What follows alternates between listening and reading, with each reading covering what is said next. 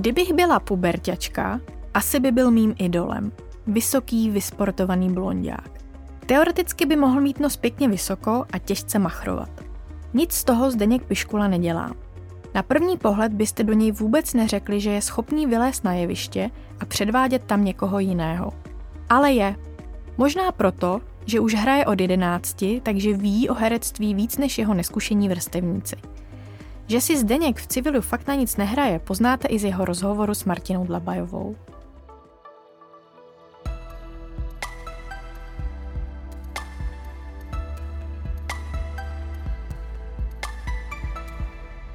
Zdeněk Piškula je herec. Mladý, pohledný, populární. Navíc vyšší, než bývá u herců zvykem, takže na jevišti naprosto nepřehlednutelný. Začínal ve 12 v seriálu Vyprávěj. Chvilku byl dětskou hvězdou, ale na rozdíl od mnoha jiných vůbec nevyhasl. Absolvoval hereckou konzervatoř a diváci si ho pamatují zejména díky pohádce Tři bratři, filmu Poslední aristokratka, seriálu Lajna a taneční show Stardance, kterou vyhrál. Na první pohled je jeho dosavadní život procházka růžovou zahradou. Na druhý, možná ale i v téhle zahradě, bylo dost slepých cestiček, na kterých mohl Zdeněk zabloudit. A právě o ty nám dnes půjde. Vítejte, Zdeňku. Dobrý den. Jak už jsem zmínila, v tomto projektu jde spíš o ty zádrhely, těžkosti, krizové období, slepé uličky, s nímž se mohou mladí lidé na začátku třeba své kariéry nebo na začátku života potýkat. Vy jste v mnoha rozhovorech naznačil, že kdybyste nebyl hercem, tak byste byl sportovcem. Hm. A přitom jste se celkem bez lítosti, asi, já nevím, v jedenácti vzdal fotbalu, protože vám prostě přestal dělat radost. Zároveň stále chodil do dramatického kroužku. Váš herecký talent eh, objevila paní učitelka při nějaké školní besíce. Nedřímalo ve vás už tehdy herectví, nebo jak to převážilo, ten sport a to herectví?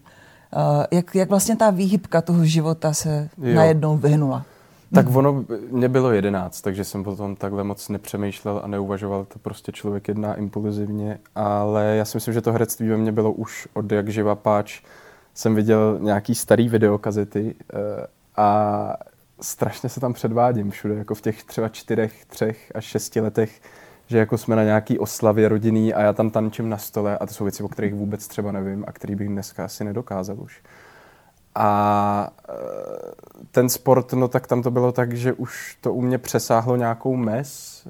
Vlastně, já jsem to dělal od pěti let a v tu dobu to jako byla sranda a čím je člověk starší nebo to dítě, tak uh, ty trenéři jsou čím dál tím víc jako ambicioznější a mě už to v tu chvíli vlastně přestalo bavit, protože nešlo jenom o tu zábavu. Tak jsem prostě ze dne na den řekl, že přestávám a můj nejlepší kamarád chodil na breakdance, tak jsem začal mm-hmm. chodit s ním pak najednou nějaký muzikálový kroužek a pak už se to vezlo. Mm-hmm. No to, to jsem chtěla právě na to navázat. Když jste teda tančil na tom stole na těch rodinných videích, tak asi to byl ten krůček k breakdance. Asi to byl krůček k breakdance, ale i zároveň jako k tomu exhibicionismu a k tomu, že mě bavilo mít diváky a někoho bavit. Ale i breakdance jste pak opustil? A vím, že jste označil za jeden ze svých omylů pokus o hudební kariéru v 16 letech. Tak mě vlastně na tom zaujalo, považujete za důležité i umět se vzdávat, něče, ně, jako vzdát se něčeho, netlačit na pilu a prostě když mě to nebaví nebo když to nejde, tak zkusit něco jiného. A kde jste se tohle naučil? Protože to je jako v podstatě taky jako umění. To já nevím, kde jsem se to naučil. To jsem podle mě mě to někdo naučil, nebo jsem to zdědil v genech, ale myslím si, že jako umět se vzdát je jedna z těch vyšších ctností. Neříkám, že tu ctnost úplně mám vždycky, ale umět se vzdát je podle mě jakoby výhra pro toho člověka dost často. A dá se to naučit? Jako... To nevím. já nevím, já už... Já to nedokážu... Jako určitě se to dá pilovat, když si to člověk hmm. uvědomí. Když si člověk uvědomuje v nějakou chvíli, že už je jako na hranici svých sil, nebo že už jenom prostě nechce jít dál a uvědomí si, že teď je jediná možnost z toho odejít a vzdát se, tak být asi nějak jako vnímat to, vnímat sám sebe, poslouchat se, poslouchat svoji intuici a jednat podle toho. Asi bude těžký ten moment si říct, kdy už. Ten moment jako, najít, no. Ten moment ono totiž najít, dost no. často tam asi bojuje i, i ego, jakože se vlastně člověk vzdávat nechce a chce bojovat dál a dál. Což někdy nevadí a je to ku prospěchu, ale někdy naopak je to kontraproduktivní. Mm-hmm. Vy jste si sáhnul na dno sil při benefi- benefiční akci Himalajská výzva. A dokonce několikrát jste si sáhnul na dno sil. Když jsem viděla, do čeho jste se tam pouštěli, tak já bych to vzdala teda hned na začátku. Ale chápu, že to byla výzva, že to bylo dobrodružství, ale byl to i hazard a risk. Byly to extrémní situace. Já vím, že ty extrémní situace jsou ty, které nás posouvají dál, které nás mění, které nám jako dávají do života prostě něco. Cítil jste se jiný, když jste se vrátil zpět? Jako něco se ve vás změnilo? Mm-hmm. Asi jo, asi jo. Ale ještě myslím si, že je důležité říct, že rozdíl mezi tím uh, vzdát nebo dojít na pokraj sil v rámci třeba nějaký kariéry nebo vzdát něco v rámci kariéry a tak a pak v rámci nějaký fyzické aktivity, kterou mm. si člověk jako zvolí naprosto dobrovolně a jde vlastně cíleně pro to si sáhnout na dno svých sil. Což byla tady ta himalajská výzva. A e, vaše otázka, pardon. Jak, jaké to bylo, když jste se vrátil zpět, jako tady z té extrémní situace, ty himalajské výzvy? Co se ve vás změnilo, nebo co jste jasně, jako jasně, se no. naučil? Mně spíš vlastně bylo řečeno mojí psycholožkou, že to bylo moc brzo, naopak ještě. Mm-hmm. Že jsem se vlastně pustil do něčeho, na co jsem ještě nebyl připravený a přeskočil jsem nějakou fázi, no už je to dlouho, takže já to nedokážu konkrétně popsat. Ale cítil jsem určitě, že se něco změnilo, že člověk pak přijede a začne jako na spoustu věcí koukat uh, jinak, no, až nějakým jako vlastně dospělým pohledem a mě bylo 18, tuším, nebo 19, 18. A myslím si, že jsem ještě mohl mít ten dětský naivní pohled ale ve spoustě věcech už se mi to jako přehodilo a změnilo a něco jsem přeskočil. No.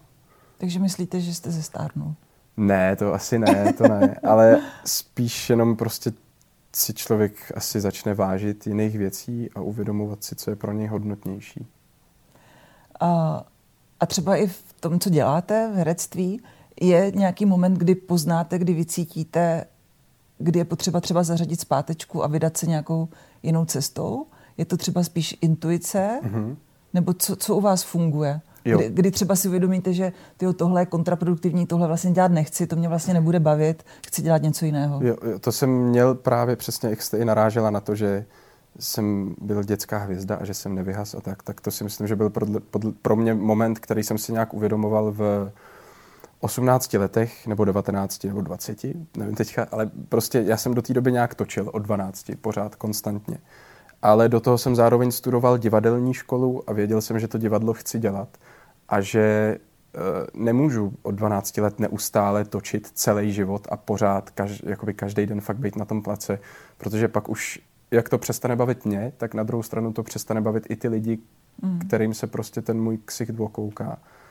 A tak jsem si řekl, že když studuju tu divadelní školu a to divadlo mě na té škole baví, takže se zavřu do toho sklepa a budu dělat to divadlo. A to se stalo ve 20 tuším nastoupil jsem do městských divadel pražských, do angažmá, kde jsem byl tři sezóny. Letošní sezónu jsem vystoupil a teď jsem na volné noze. A tam byl ten zlom, kdy jsem si jako řekl, tak jo, dost, tady to zabrzdím tu kariéru, nebo tady to směřování té kariéry a vrhnu se trošku někam jinam, kde se zároveň vycvičím a může mi to být užitečný, až zase budu chtít navázat na tu filmovou. Mm-hmm. Uh, je, děje se to, já, já to nevím, že jo, jako neznám ten obor tak zblízka, děje se to třeba při nějaké roli, která vám nesedne, uvědomíte si to, ty tohle mě nesedí vůbec, tohle jako nechci v tomhle hrát? Hmm, zatím se mi to, to nestalo. Nestalo? Ne, nestalo. ještě jsem toho nenahrál tolik, abych se s něčím takovým sešel. Ale stalo se vám to při tom pokusu o hudební kariéru, kdy jste jo, si uvědomil, ano. tohle není to, co chci no, dělat? No, no, tak to bylo, mě bylo, jak jsem točil od 12 a mám pocit, že nějak jsem i začal jako točit s tím, že prostě mě bylo jedno, co kde, kdy budu hrát, jenom jsem věděl, že chci být slavný. Mm. To mm. je mhm. takový podle mě ten jakoby sen, který žene i ty mladí lidi na té konzervatoři, i ty lidi na té damu, nebo každýho, kdo dělá nějaký umění, ne slavný jako celebrita, ale aby se vědělo o jeho méně a o té práci, co dělá. A uh, mě poháněla vlastně tady ta chuť jako být slavný. A pak nějak to dojde do nějakého vrcholu nebo bodu, kdy mi došlo, že tudy ta cesta nepovede, protože jsem si jednoduše uvědomil, že to neumím, že na to nemám, že nemůžu být zpěvák, protože vedle mě na konzervatoři bylo 30 takových, kteří jako z ničeho nic zaspívali něco nádherného a já jsem na to prostě neměl. Mm-hmm. Ale hudbě se věnuju i dál, jako, ale jenom tak s kamarádem děláme elektronickou hudbu si pro sebe, pro vlastní potěšení doma.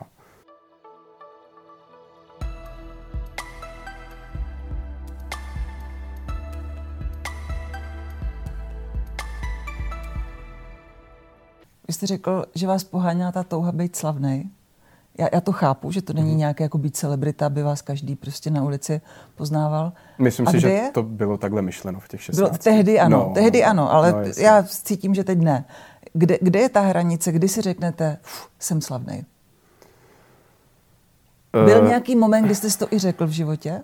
Že třeba za vámi přiběhla faninka někde na ulici a vy jste si řekli, tak jo, tak teď už jsem slavný. Mm, asi v moment, kdy mě to začalo otravovat. Mm-hmm. Nebo e, ne slavný, ale jako známý. Mm-hmm. To, že prostě jedu tramvají, nemám náladu a teď na mě lidi čumějí a je to jako fakt otravný. Tak myslím si, že v tu chvíli jsem si někdy řekl, jo, jsem známý, ale to už mi to vlastně bylo jedno, protože to, ty touhy a sny z toho dětství už odešly. Čekala jsem tuhle odpověď. Jo, jo. A je to sympatické, je to sympatické. Vždycky to tak je, že v takové chvíli to člověk no. uvědomí. No, každopádně konkurence v tom českém hereckém rybníčku je opravdu velká. Vy, vy už určitě ze své poměrně dlouhé zkušenosti víte, že herecká sláva je polní tráva a pád z výsluní popularity může přijít vlastně ze dne na den. Čeho se vydržíte nebo čemu se snažíte vyhnout, abyste se nějakých takových propadů vyvaroval? A co byste třeba doporučil opravdu těm mladým kolegům, ještě mladším než vy, kteří se na vaši pozici teprve pokoušejí dostat? Jestli nemáte nějaké mm-hmm. tajné know-how, tajné typy? Uh, no určitě se nesnažit být slavný, když se okolo toho točím. Jakože nejít za tímhle s tím povrchním cílem, ale uh, dělat opravdu od srdce to, co toho dotyčného člověka baví. A když to bude dělat opravdu od srdce a bude to milovat, tak nakonec přijdou lidi, kteří tu jeho práci ocení. To si myslím, uh, pokud má teda někdo opravdu touhu být jako celebrita, a známý a jde mu jenom o to, aby ho lidi potkávali na ulici, tak asi je to jednoduchý. Dneska stačí si udělat účet na YouTube, ale pokud se někdo, aby byl opravdu oceněný za tu práci a aby tohle ocenění mělo i nějaký delší trvání, aby to nebylo jenom právě pomíjivý, tak si myslím, že to chce fakt dělat věci od srdce a neřešit, co si o tom kdo myslí, protože ono si to ty diváky najde pak. Mm, mm. Mě, mě na vás hrozně zaujalo, že se ve vás snoubí introvert i extrovert. A jako není ve vás žádný takový nějaký vypjatý exhibicionismus. Byť jste řekl, že jako malý Byl jsem, jste no. se jako cítil, jako ex, že jste viděl, že jste byl exhibicionista. Ale četla jsem, že vás to i brzdí v nějakých kastincích, že se nerad předvádíte, že nejste úplně ten typ, který se jde někam předvádět. Jak se dá třeba takový ostych překonat, když jdete na casting a, a stejně ten casting vyhrajete, i když ten ostych tam je?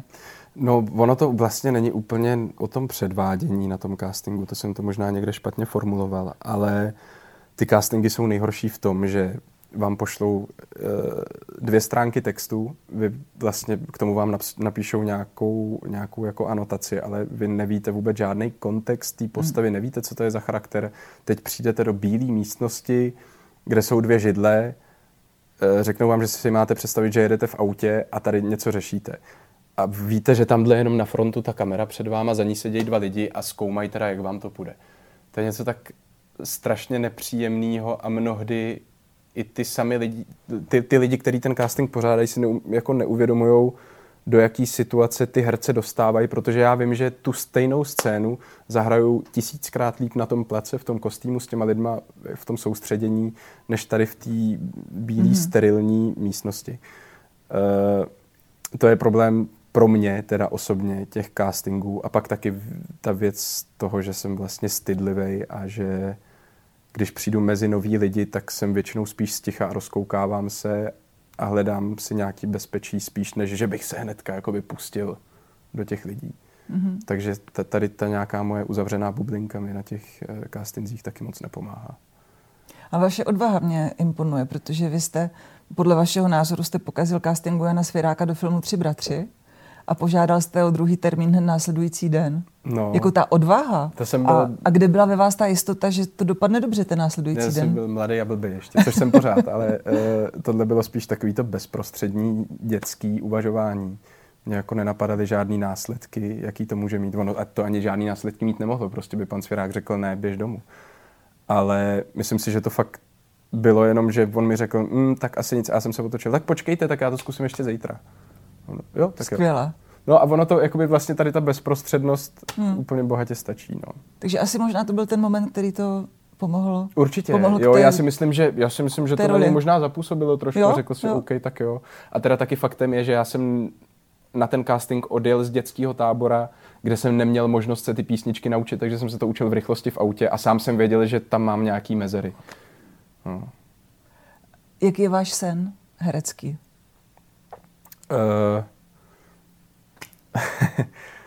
neřešit, jestli mi někdo zavolá nebo nezavolá, ale mít nějak konstantně tu práci furt v nějakým pravidelném rytmu, ale ne úplně stereotypním. Jako, jestli se ptáte na roli, tak na to vám nezodpovím. Rád bych... Nemáte? Nemám, nemám. Jako rád bych si zahrál něco, kde bych dokázal využít veškeré svoje dovednosti a něco, ve kterých jako spoustu těch dovedností ještě objevím a s tím režisérem nebo tím týmem je dokážu prohloubit. Ale nic konkrétního mě nenapadá.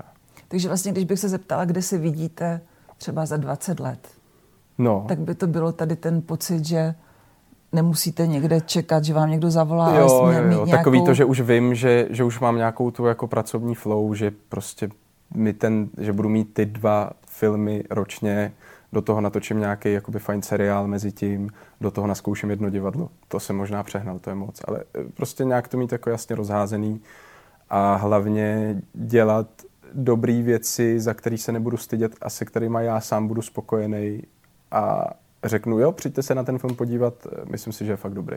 Mm-hmm. To, to by se mi líbilo. To je, a to je ten nejkrásnější sen? Uh, asi jo, asi jo. Fakt dělat práci, co mě baví a věřit tomu, že ta práce má smysl. Mm-hmm. Já mám trošku problém se vás zeptat na naši poslední tradiční otázku, protože mně připadáte strašně mladý. Uh-huh. Takže nevím, kolik jste takových momentů nějakých d- krizových, nějakého dna, nějakého odrazu ze dna zažil, ale přesto se na ní zeptám. Máte nějaký svůj recept, nějaký bojový pokřik, prostě nějaký, nějaké motivační moudro, když se fakt cítíte jako hodně down, mm-hmm. Tak jak prostě se z toho vyhrabat? Jak, jak si říct, třeba jdete něco dělat, třeba někdo jde uklízet, někdo jde sportovat, někdo no. dělá něco jiného. Co je vaše, váš recept na ty odrazy ze dna? To jsem chtěl říct, no asi uh, buď to fakt jako záleží, ono to vždycky je ta situace jiná, ale buď to jakoby dopadne na to dno a v tu chvíli, kdy já ucítím, že jsem narazil, tak mám pocit, že jsem ten typ člověka, který se tomu začne smát a, a, a dá od toho okamžitě ruce pryč a jdu od toho a jdu jakoby fakt dělat něco jiného. A pak se člověk vyspí a vrátí se k tomu. A nebo, a to mi zaručeně funguje, to je sport. Jít něco dělat, jít se fakt jako vyřádit, dostat ze sebe to, to, to přepětí. Nejlépe se pak ještě vyspat a pak pak se k tomu zase vrátit. No. Ale rozhodně se do ničeho netlačit. A ten tanec na stole už nefunguje? Tanec na stole už nefunguje, bohužel. Teďka, teďka je to basketbal. Výborně. Děkuji moc. Byl to krásný, příjemný rozhovor. Tak já vám přeju, ať se ty sny splní. Děkuju, děkuju, děkuju. Mějte se hezky.